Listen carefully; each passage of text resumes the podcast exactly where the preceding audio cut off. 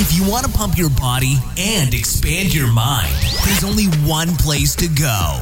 Mind Pump. Mind Pump with your hosts, Sal DiStefano, Adam Schafer, and Justin Andrews. You I know, still like our idea of doing porn ads. That was a that was a fail. That was a was a fa- that was a failure. that was well, a, that was, was it, it- or did we just not, you know, funnel it? Well, here- it was a failure. We know what. Here's the deal. It was a fail. People people do not like to type with one hand when they're trying to go to a, and get Oh, a yeah. product, and uh, you know, hands are occupied when you're looking at porn. True. Right, Doug? Very, very true. You know exactly what I'm talking No, about. I thought it was a. v- I thought it was an extremely clever and fun idea to explore, though. Which th- that's the fun part about being an entrepreneur. You get to do things like that, just like how we ex- explored the option of hiring a social media expert to come in and and uh, the porn ads. I can't believe we did that. That was brilliant. Yeah, I, I, when was Justin awesome. said, I'll never forget when he said that. I thought, man, that is. And then he said the the dollar amount was Well, that's what that's what really like intrigued me. I was like, well, cost per click was dude, was it- so. it's unreal the the amount of impressions you get for the amount of money you put into it. That's all I was thinking about. But like, yeah, they're, they're literally only the companies that were related to porn were doing well. Yeah, Like, you can't come in and be like, yeah, we're we're into fitness because you know why they're they're just watching porn that that Yeah. we populate. They click over in hopes they're going to get another porn, and they get some fucking nerdy Yeah. guys talking about fitness. Hey, we're kidding. entertaining too. Just Put that cock away. Yeah. yeah, yeah, we got stuff to talk about. Yeah. Nothing makes you want to come like listening to my. And then, Pump. and then they then they purposely don't buy anything because you killed their boner. So now they're now Yeah, they're extra exactly. they're extra pissed. I You done know. orgasming, orgasm in your brain. I don't know if we With killed their all boner. oh yeah, you, hey, do you remember when Sal used to say I don't know that? if we killed it. Do you remember when you used to say that? What? Uh, that uh, mind pump gives you mind pump gives you boners. Is that what you used yeah, to say? mi- mind boners. Or yeah. something like Would that. you say you used to say that when we sign off back in the back? I don't remember. We should revisit some old episodes and hear some stupid shit that we used to say already. We, Yeah. we were crazy. You don't need to go back that far to listen to stupid. Uh, I know. Uh, like last week. what was it? The one we did a whole episode on blowjobs. Somebody like was Whose like, idea was that, Adam? I don't know. That was like, whoa. This sounds like a good idea. You know, and it, it just shows you how different we all are because we all have different circles, obviously. Because I get a lot of people, at least me, uh, that that come up to me and say, "Hey, I love when you guys talk about stuff other than fitness. Like, I love your your conversations that actually have no point to them, that are off the wall, that are just hilarious, and I don't give a shit about all the fitness stuff. So I actually have a lot of people that tell me that. So, uh, and I actually think Justin's the best at making us revisit shit like that because sometimes we do. We get on our kicks where we're we got a lot to say about science or fitness. Or we're battling some doctor right now with shit, so we want to talk shit because we have a platform. It gets too serious. I think, and and I I love giving people information, especially because like this is what I eat, sleep, and breathe like all day long. I think for me, I like to visit and just like escape it for a minute, you know, and just have have uh, more of a silly kind of vibe every now and then. But like, you know, like that's That's not selfish at all, right? yeah. I just I, I want it to be that way. He's like, it's, it's my fucking radio Listen, show, guys. and this is what I want to talk about today. Let's regardless, turn it back in this direction. Yeah, Stop being so serious and shit. is it? Huh? No, It's back. it's the motherfucking Quah. That's right. Quick, one, quick, quick, quick. I still can't do it. It's just I fuck up after three of them. Wait, somebody on, was man. like, "It's the motherfucking choir." yeah, All right, Justin got his in. there it is. That's, That's, good. my. Is that tag. yours? Yeah. That's your tagline. I'm Just trying one of, it out. One of many. I'm trying it out. I Yeah, know. I, I did do qua, so I'll, I'll take credit for that. It is.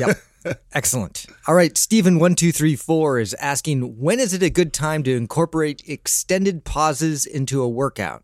Oh, I think he's talking about in the, during an exercise.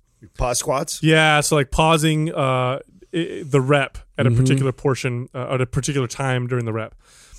The best the the best way to utilize pauses is in positions uh, where you you need the most help. Help. You're, like sticking points. Yeah. So if I if I'm not good at uh, my squats at the bottom, I'll take a light weight. I'll go down into a squat and I'll sit at that bottom position for three to five seconds, real tight, and just stabilize it, and then come up. And what ends up happening is I end up building more strength in that position that I've paused the weight.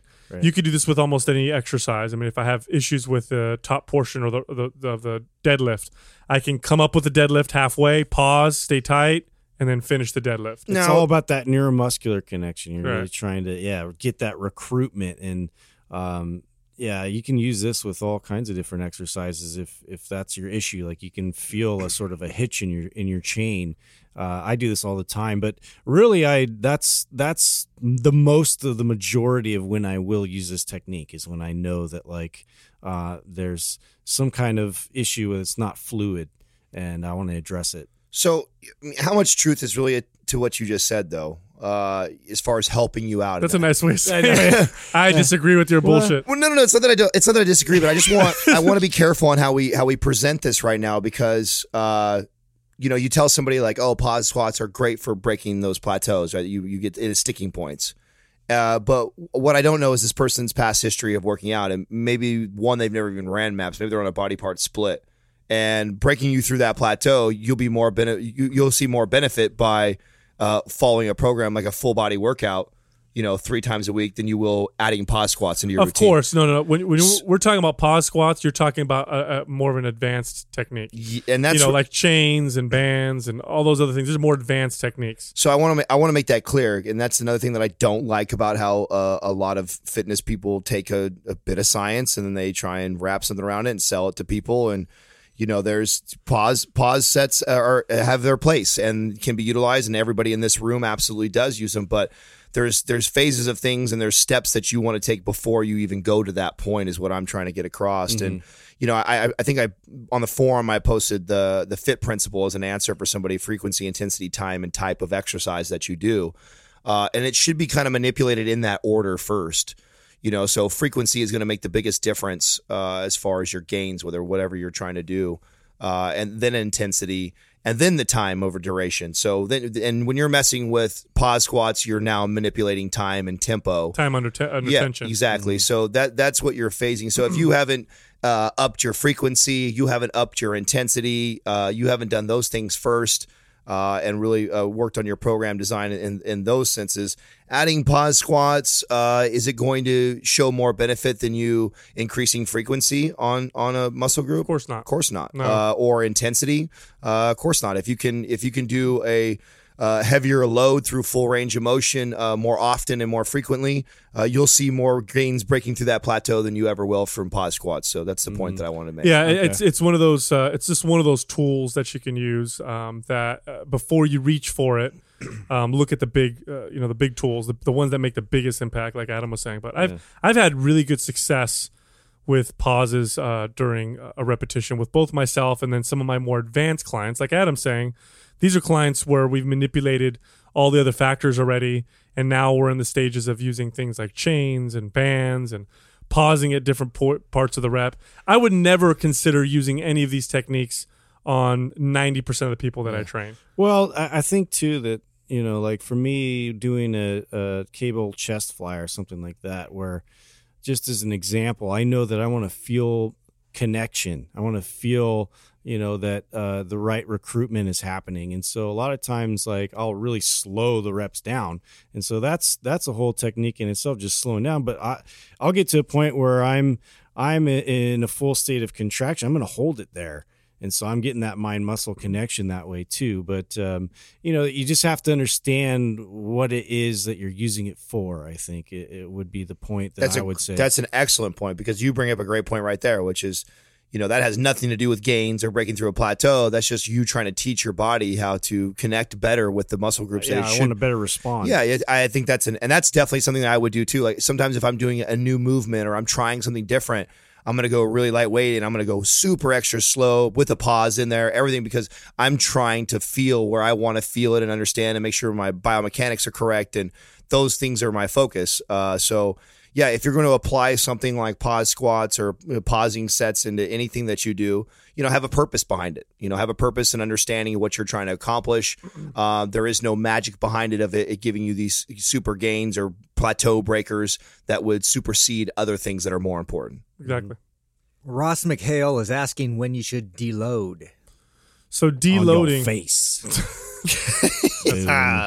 That's deload as far as uh, you take taking off, like uh, if you've been lifting heavy for a while, and then now it's time to to just delo- deloading from a performance standpoint uh, in a nutshell would be like working out easier. You're just you're just reducing the intensity, we're reducing the load, maybe reducing the frequency or all those things.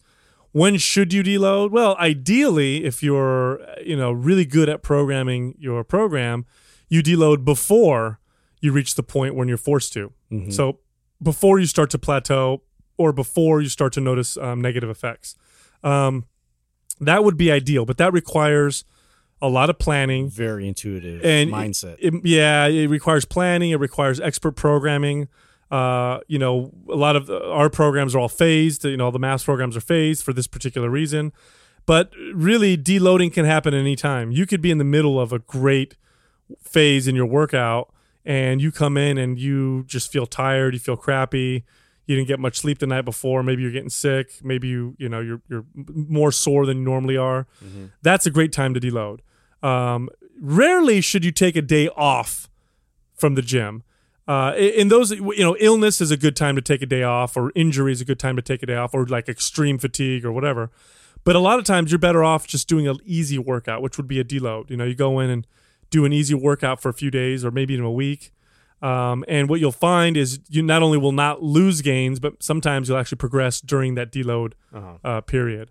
So that's that's how I like to utilize it. And I I'll deload clients out of the uh, just out of the spur. I'll watch a client squat and we'll do a weight that they can normally do no problem for six reps. And by the third rep, I'm watching them and I'm like, they don't look as strong as they normally do. I'll stop the set right there. All right, let's stop real quick. We're gonna go light.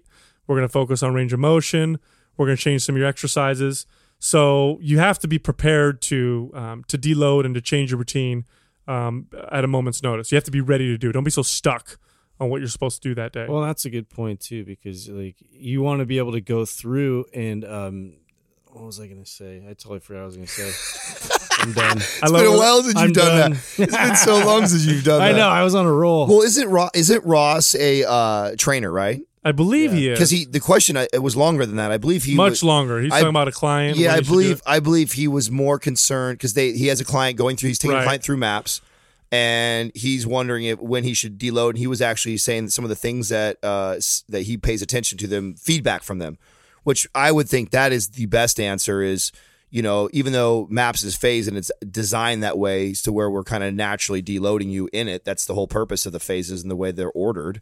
Uh, but if for some reason your client's giving you feedback that man, my joints are killing me, I feel inflamed, and you're and they're giving you all these signals that are telling you that hey, maybe they're going a little too hard uh, on their body right now, and then I'm going to transition them out of that. Which, um, you know, I'm not going to get into further stuff like that, but the, you know, there's there's further creations of maps that address certain things Yeah. like that where we'll be going into stuff like that. So Well, even with I remember what I was going to oh, say. Oh, go ahead. I'm sorry. Yeah. is that why? Was that, does that what Yeah. reminds you there? What? No, no, I was just thinking like when when Sal was talking about like still going through the movements and and making sure that you know it's probably better not to like completely take the day off as rest. Like you're still telling your body that it, you're prioritizing the movement and you're prioritizing the work, even if it's a if, if it's a lighter load that you're you're producing, you're you're still keeping that because your body always wants to make all of your movements uh, uh, you know efficient. And so you know once you turn that signal off and you turn that uh, uh, movement off like it, it, it your body starts to adapt in a different direction. And so it's like saying you know that's not going to be a priority as much anymore. Whereas if i was still going through those movements you know i step back in and i add more load you know i'm going to have a lot better result because i've still you know producing that. Well, I always I've always said look at your workouts um, as if you're going in there to send a signal to the body. Um, and yes, that's true, 100%. Uh, but there's also a second part to working out, and that's look at it as practice. So what do I mean by that? You know, if I'm if I'm a, an athlete and I'm a football player, um, and I'm practicing, I'm a quarterback and I'm practicing, you know, throwing the ball, um, and I'm tired today and I can't go, you know, scrimmage or whatever. I can still go and practice throwing the ball and throwing perfect passes. Well, if you're in the gym and you're you're not going to be sending a very big signal because you're tired or whatever, so you need to do a deload workout, you can still practice the movements. I've gotten gains from doing this. I've gotten gains from going in and going light and just perfecting my form on my deadlift or my squat or my bench press or whatever.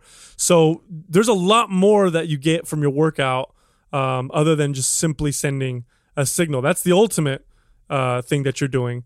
But there's other signals that you'll be sending as well. And one of those signals is to practice the movements, and you'll find by doing that that you'll actually improve when you are ready to hit the gym a little harder.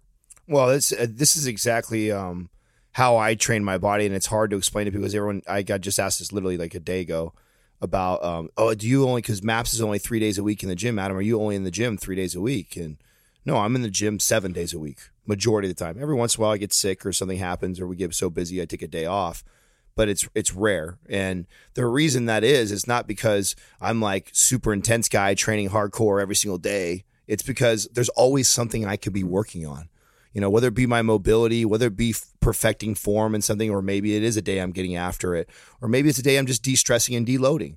Uh, every day I'm going there because I want that routine of being there, but I'm learning to use the program design that you have, like my foundation, and then around that, listen to my body and learn to make adjustments accordingly, which I I, I believe is something that we we continue to try and, and and preach about is that you know it's not just about following a program. It's about having having a good guidelines and understanding you know how you should program design for yourself and learn to listen to your body and address it accordingly. So you know I, you know and I, and I love when we get questions like this because th- this is the type of stuff I do like us to talk about because you know there's so much more to to get into that. And you know we're we're barely scratching the surface with the first three maps that are out right now. Like you know it's not like that's complete. You know there's more to there's more to to all this process. And you know we're going to get there. And these are great questions that are leading up to you know where we're going.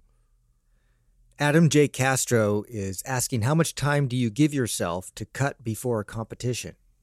Well, I guess uh, me and Justin are Hmm, just yeah, sit I got back a whole here. lot of input here. yeah. He- he's not he's not talking about Justin's cheerleading competition No, I, it's coming up. oh he didn't want to cut for that. They wanted you know him, what? I don't they wanted him need to be heavy. yeah, yeah. They would- They put me on the bottom. because you're a base Yeah, yeah you're definitely not a flyer Hey, I'm all about that. Base. Could you imagine About that Justin base. just slipping through the air and, and landing on a cheerleader? Oh my God, she's dead! Go team, go! Uh, how much time do you give yourself uh, to cut before competition? Um, well, how much time I give myself and my my clients uh, is everyone's different. Um, and the the first and foremost way I, I would uh, decide that would be where you carry your current body fat percentage at.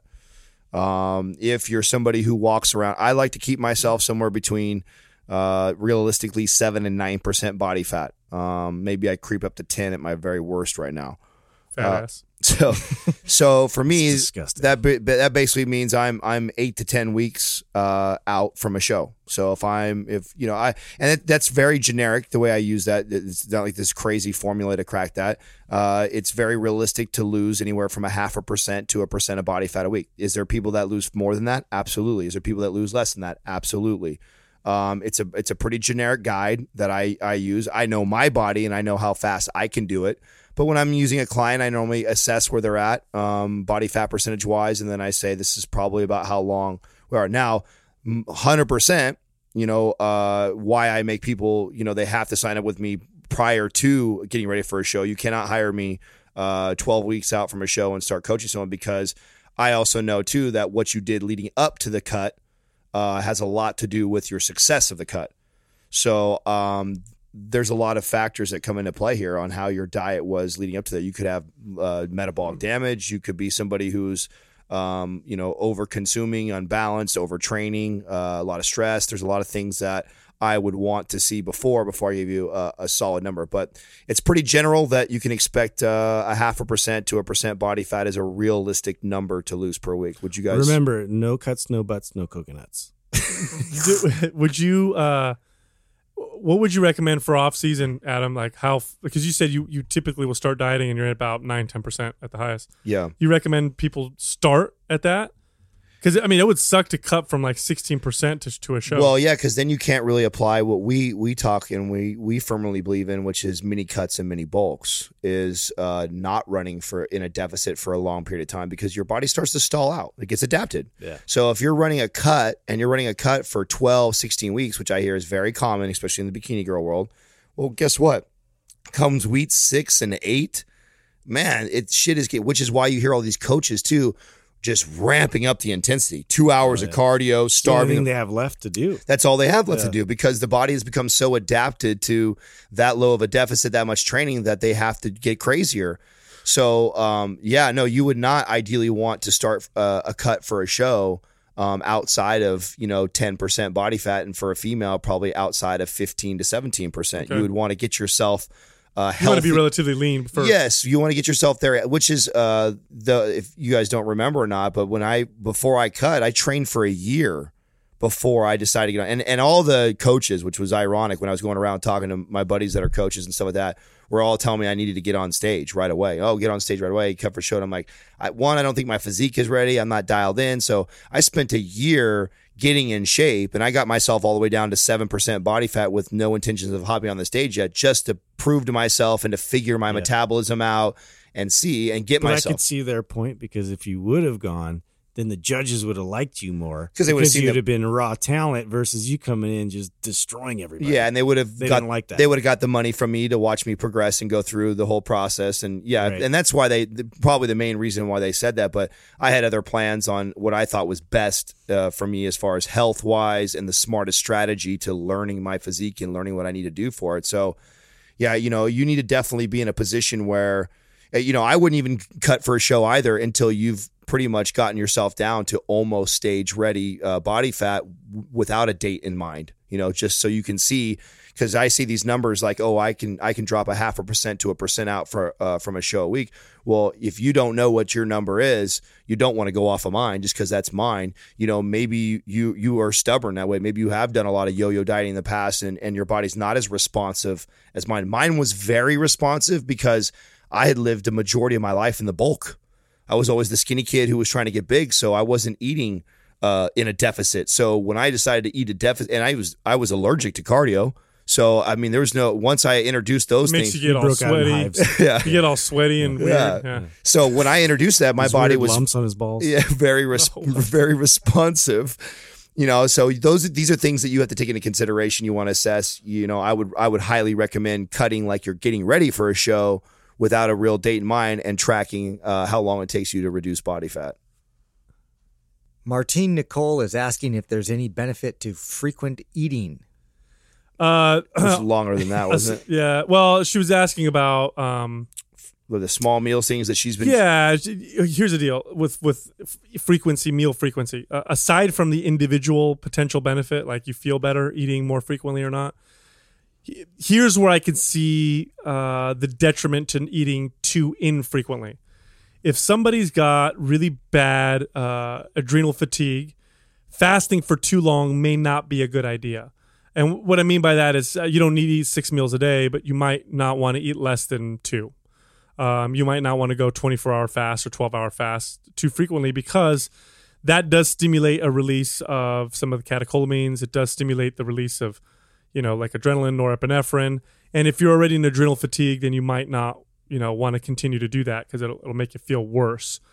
But other than that, the, the the there is no benefit to frequent eating aside from your own personal, you know, preference. If you enjoy eating more frequently, then do so. If you enjoy eating less frequently, then do, then do so.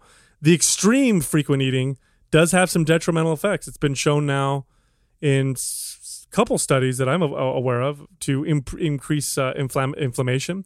Obviously, your gut is constantly processing food. If you're eating every two hours, so you're eating six, seven meals a day, that's going to be inflammatory. Um, it, it could uh, cause gut flora to change um, in unfavorable ways, especially if the way you get your frequent meals is through things like meal replacements and protein powders, which are typically flavored artificially. So um, the whole frequent eating, you know, thing uh, really was just it, it was this this real long, uh, you know, kind of trend and fad that. And yes, it is a fad. Okay, eating small meals throughout the day is a fad. Humans, nobody ate, you know, six meals a day up until you know fitness, you know, Yeah. People It's supported by supplement ridiculous abundance that we could, you know, choose from. yeah, when supplement companies and you know tell, are promoting their athletes, are saying, "Oh, you got to eat six meals a day," or you've got you know 280 pound bodybuilder who's eating you know six seven thousand calories a day, who probably needs to eat five or six meals a day because it's going to be very difficult to do in you know two or three meals. Um, all of a sudden, everybody started doing it, but uh, really no benefit other than that. I mean, if you like to do it, go for it. Be careful of the super frequent eating because. Um, now science is showing that there's some potential inflammatory effects from it. Well, she, you know, she also said this, and I want to address it. She said, from experience, putting in an average person who never followed a diet and having them eat smaller meals four to six times a day, a few hours apart, uh, really stimulates weight loss and works great. But then, of course, as the body adapts, some hit plateaus. See, the reason why I want, I would like to see that. I would like to see because all the studies that have compared food to food, um, you know, calorie to calorie, showed zero. So that's why I wanted to re- reiterate that. Just I wanted to make it clear to her that she understands that uh, the eating the four to six meals a day did not stimulate fat loss any more so than her split combining all those into one meal or two meals. Uh, had nothing to do with that. More likely, what it had to do with was this person was now tracking. They're making better choices. they're making better food Yeah. choices. They're eating balance more. They see that. Which so now here's In something that combination with their movement. where I might be different than the boys on here, and I still do this. Uh, when I teach uh, people how to eat correctly, um, I actually still put them on a four to six meal plan to start. And the only reason why I do that, and the only logic behind that, now, and I'm not, and I'm not, I'm not adamant on that. So if I had someone who says like I, that's very difficult for me, out of my 100 percent will adjust for them for three. But I normally like to split it up so they can kind of so they learn to see all the different types of foods that I want them getting in their diet and understand how to do that. Writing a plan for two two meals uh, for somebody that's 3,500 cal or 3,000 calories is tough to put that all on a piece of paper and show them all the foods that are important for them to get and how to get that into specific meals, lunch and dinner, and do that. So I normally break it all up just to kind of show this is the array of food that we want to incorporate into your diet. So notice at breakfast I have these foods, and at lunchtime you have Right. these foods, and at dinner time we have these, and you, a snack. This is a good choice of foods, uh, but understand why these are good choices of foods. Then once you understand that concept, that you've been doing this for me, and I, it normally takes about thirty to sixty days. I have somebody eating like this then I go, okay, well, now uh, all I want you to do is use the principles I've taught you, but now you can eat once, twice, three, four times, whatever you want. Uh, just understand that those same foods is what your body needs, It's- whether it- you put it in one meal, two meals, or nine meals. It's you know it's just coming to me right now I th- I th- that I think it's it's hilarious is how if if I gave you the option of staying lean, fit, same amount of muscle with 2000 calories or staying lean, same amount of muscle, same performance everything with 4000 calories. Today most people would pick 4. Yeah. But the reality is, the truth is you have a much bigger ev- evolutionarily uh, evolution, you know, based uh, advantage with the 2000 calories. Um, the reason why we pick why we would prefer to be able to eat more isn't because it makes you healthier. It doesn't. If you took the two, there's really no difference. The difference, and unless you're extreme, right? Unless you have an extremely messed up metabolism. But the reason why we like the 4,000 calorie option is we just want to fucking eat more food. Food is so plentiful, we just want to eat more food. Uh, This is the way I look at it personally. Look, I do enjoy food, but I don't have I don't enjoy eating all day long. I personally would love if I could eat one or two big meals, get you know, 2,500 calories, 3,000 calories, and be cool and get to enjoy my food. 3,000 calories amongst two meals, that's a 1,500 calorie meal each time. That's a big fucking meal. So uh, it's interesting to me, this whole like, you know, you know, I, I want to be able to eat oh, so much more food and maintain and this and that. It's just fascinating. And of course, I know today in modern times, you definitely want to be able to do that because food is constantly in our face and it's super available. It's funny to me though because if some shit hit the fan right now, uh, you know, there was a huge solar flare and all the power went out, and all of a sudden we went back to the Stone Age. yeah, those people would be the most fucked, right? people like me would be fucked. You know, Yeah, you fuck. know, yeah, you know how many rituals and things we've wrapped around food. You know, Oh, so my it's God. like it, you're like the the funniest thing. Okay, so the first time I fasted, um, you you start to to realize like, okay, I have a break right now on my schedule. Normally, I would go get coffee and like some kind of like croissant or something or do like, and I'm like, oh, oh my god, what am I gonna do? So much more time to do other just, like- productive shit. I know exactly, but it's just like it's it's that thing. Like everybody has these like parts of their day that become wrapped into like I'm meeting so and so Susie for lunch, and then you know, and then we're gonna go over here, and then we need a snack, and then I'm gonna go get some froyo, and then we're gonna go get dinner, and then you know, and it just adds up, and it's like insane. bro it, the, the cultures around food look at the complexity of the meals that we make. Look at the ingredients that we throw in. Half of these ingredients do not exist on the same side of the planet. They, these, half of the foods that we make with all these different ingredients wouldn't exist if uh, we didn't have fr- if we didn't freaking have airplanes that could transfer all the shit. you know, I'm not gonna I'm not gonna have a freaking fried chicken breast that's battered in coconut powder and fried in this particular Yeah, oil. yeah. Like it just it just wouldn't fucking exist. It's very fascinating to me. We wouldn't have those acai berries that like cure everything. it's just it's Shit. just it's very fascinating to me think about it this way if I say breakfast and you were to list of food, uh, li- make a list of foods that we have for breakfast, we have a category of foods that we eat for breakfast. Who the hell came up with that shit? Who decided Right. that these are breakfast foods and these Uh, are foods you- marketers did actually. Thank you very Yeah, much. Yeah, there there was a guy that actually he he worked for the uh, uh, tobacco company. He actually came up with bacon and eggs because they needed to move pork product. that is You know that, right? Exa- see, this I is actually love that guy for that. by It's the way. it's funny to me. It's funny to me that we have so much baloney surrounding food. Yeah. When I- I'm telling you guys, listening right now, It's like everybody, lunch and sandwiches. Everybody thinks on, gotta man. have bread. Everybody bread's lo- part of the fucking food pyramid. it. everybody, everybody loves to eat. We all love to It's an eat. agenda. But what if what if your whole day was productive, doing shit that was really productive and making relationships with people, going on walks and working or whatever. And then at night you get to have a big satisfying meal with your family. That to me uh just that just to me seems healthier from an emotional, you know, living standpoint versus like, oh, got to go go get some lunch. Oop, got to have some Heard a breakfast. rumble? Oh, And I gotta stuff in some Twinkies. And think about it this way: What about the meals in between your meals? Right? What about your okay? So I'm eating six meals a day. I already had lunch. You know, uh, so now I have to have something in between lunch and dinner. Guess what foods make up that quote unquote snack now? This is how important. This is how powerful marketers are: protein bars, powders, and processed shit. Th- Those that was again another category invented by marketers. Well, wouldn't you guys say like? Wouldn't you guys all agree? Like we know, like in, in the fasting guide, we list all the health benefits of fasting, which we all stand by 100. Sure. percent But I would I would venture to say that the most beneficial thing that I have ever gotten from incorporating intermittent fasting is just purely the the discipline of and this the the self control Yes. of eating. Your your your self control. Well, One hundred percent. Yes. your real, your relationship with food changes Yep. by because you have because you have to follow this structure. Oh, I, I can't eat for 17 hours, so you want to follow it because you want to try it out and make sure you do It it. breaks the mold. It does, and then all of a sudden you realize, oh shit! When I get to that like Yeah. nine, ten not hour gonna die. mark, all of a sudden I'm fine. You know, have a glass of water. I keep moving on, and that hunger feeling goes away, and I'm not I'm not gonna like all of a sudden have to take a nap or I can't move anymore. Or I'm totally Oh, fine. but I got this conference call and I'm just not. My brain's just gonna shut off. Right. And actually, what you do notice is better mental clarity. Energy starts to spike. You start to see all these other benefits that come in. But more than anything else, I would have to say that it changed the relationship with food. So, you know, that that's uh, one of the things why we're so big, we're such big fans of it and talk about how we all utilize it is because I think that's been the biggest game changer for clients Yeah. and people that I've shared it with is I'm not giving you this tool to tell you that this is a Right. great way to burn a bunch of fat and Well, that's why weight. I weave in and out of it Yeah. because it, it does. It re- like I'll notice. I'll notice if I'm on a on a pattern of just like constantly consuming.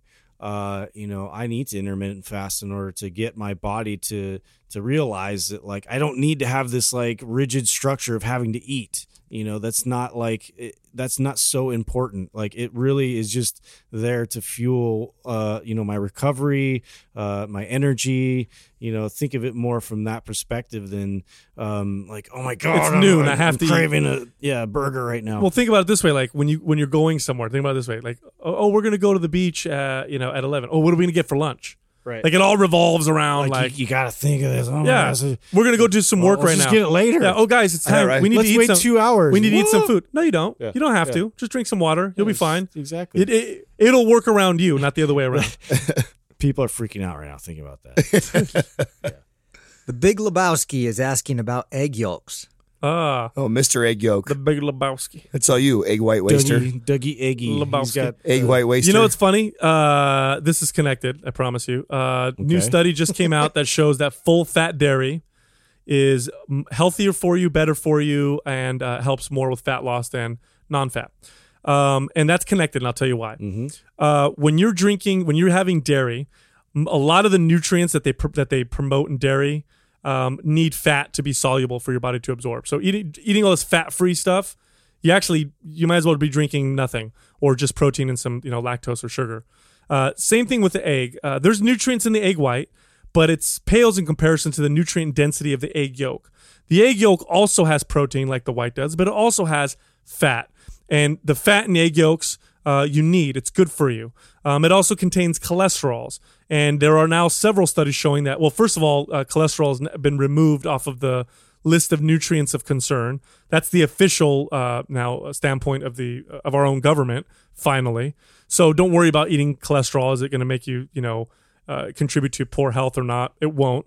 Um, but there's a lot of studies that show that eating an increasing cholesterol intake in the short term, in like the two or three month period, will give you a boost of strength. And I've experimented with myself, and this is 100% true. If I eat, you know, 1,000, uh, you know, uh, milligrams of cholesterol a day, which is, you know, that's something like five to six eggs a day, which isn't a whole lot, but I'll do that for a few days in a row. I get stronger every time I do it. Um, cholesterol is also essential to form certain nutrients. Uh, when you go out in the sun, you make vitamin D. If you don't have good cholesterol, you're not going to make very good vitamin D from the sun. Um, and we do know now that a lot of people are testing low because most of us live indoors um, with, with the vitamin D. So cholesterol, the fats, the nutrients that are found in egg yolks, yeah. If you're throwing anything away, you throw the white away. I swear to God. If you have to throw something of the egg besides the shell, throw the white away because the yolk is worth way more than the white is. Now, ideally, you eat the whole egg. Um, for me personally, you know, Adam was just making fun of me because I throw the white away. The reason why I throw the white away isn't because you know I'm being an asshole about it and I'm like, oh fuck that, I'm just gonna eat the yolk.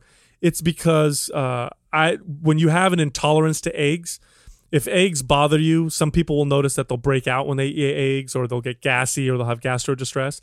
Many times it's due to the white, not the yolk. So I can eat only so many whites before it bothers me, but I can eat the hell out of yolks and they don't bother me at all. And this is because there are certain antibodies that are present within the white of the egg. Uh, and, and the reason why they're there is because the white is there to protect the yolk. That's why there's an egg white. Um, and when you cook the egg, it does destroy some of those antibodies, but not all of them. So egg whites are a much bigger allergen for people with egg allergies and a much bigger intolerance for people with egg intolerances. So uh, try it. Try just eating egg yolks and see how much better you feel. I think a lot of you who have intolerances will find that the yolk is much better for you. Plus, it's better anyway. It's got all the stuff you want in it. I immediately think of uh, you know starting a business in contrast to those egg white only businesses and be like, hey, let's work out a deal, man. a, egg, egg yolk I'll take the yolks. you can have the whites. Well, I'll tell you what. Uh, studies will show post-exercise cholesterol. So cholesterol is uh, very integral in the muscle building and muscle recovery process, and they'll show uh, intramuscular cholesterol um, will drop post-workout, and part of recovery is in replenishing that. And I have theorized now for a long time, and I don't have anything supporting this yet, but I've been experimenting with myself, and I've had clients do this post-workout, consuming a food that's high in cholesterol, and I have found better strength gains um, and better recovery as a result. Um, it doesn't have to happen right after your workout, but sometime later in the day, having that cholesterol will aid. My theory is will aid in the recovery process. So Very interesting. it's awesome stuff. Yeah. Listen, uh, check out some of our testimonials on mindpumpmedia.com. Uh, some pretty amazing uh, results people are getting following some of our programs, like our MAPS Anabolic and MAPS Performance program. You heard us talking about the fasting guide. If you're going to fast, do it right. Uh, just not eating is not fasting. That's just Mm-hmm. Right. not eating, and it's not good for you. Uh, the fasting guide is also available at mindpumpmedia.com. And if you want more detailed information on some of the stuff we, we talk about, you can find us on Instagram. You can find me at mindpumpsal. You can find Adam at mindpumpadam. You can find Justin at mindpumpjustin. And you can find the Mind Pump Show at Mind Pump Radio. Thank you for listening to Mind Pump. For more information about this show and to get valuable free resources from Sal, Adam, and Justin, visit us at www.mindpumpradio.com. Until next time, this is Mind Pump.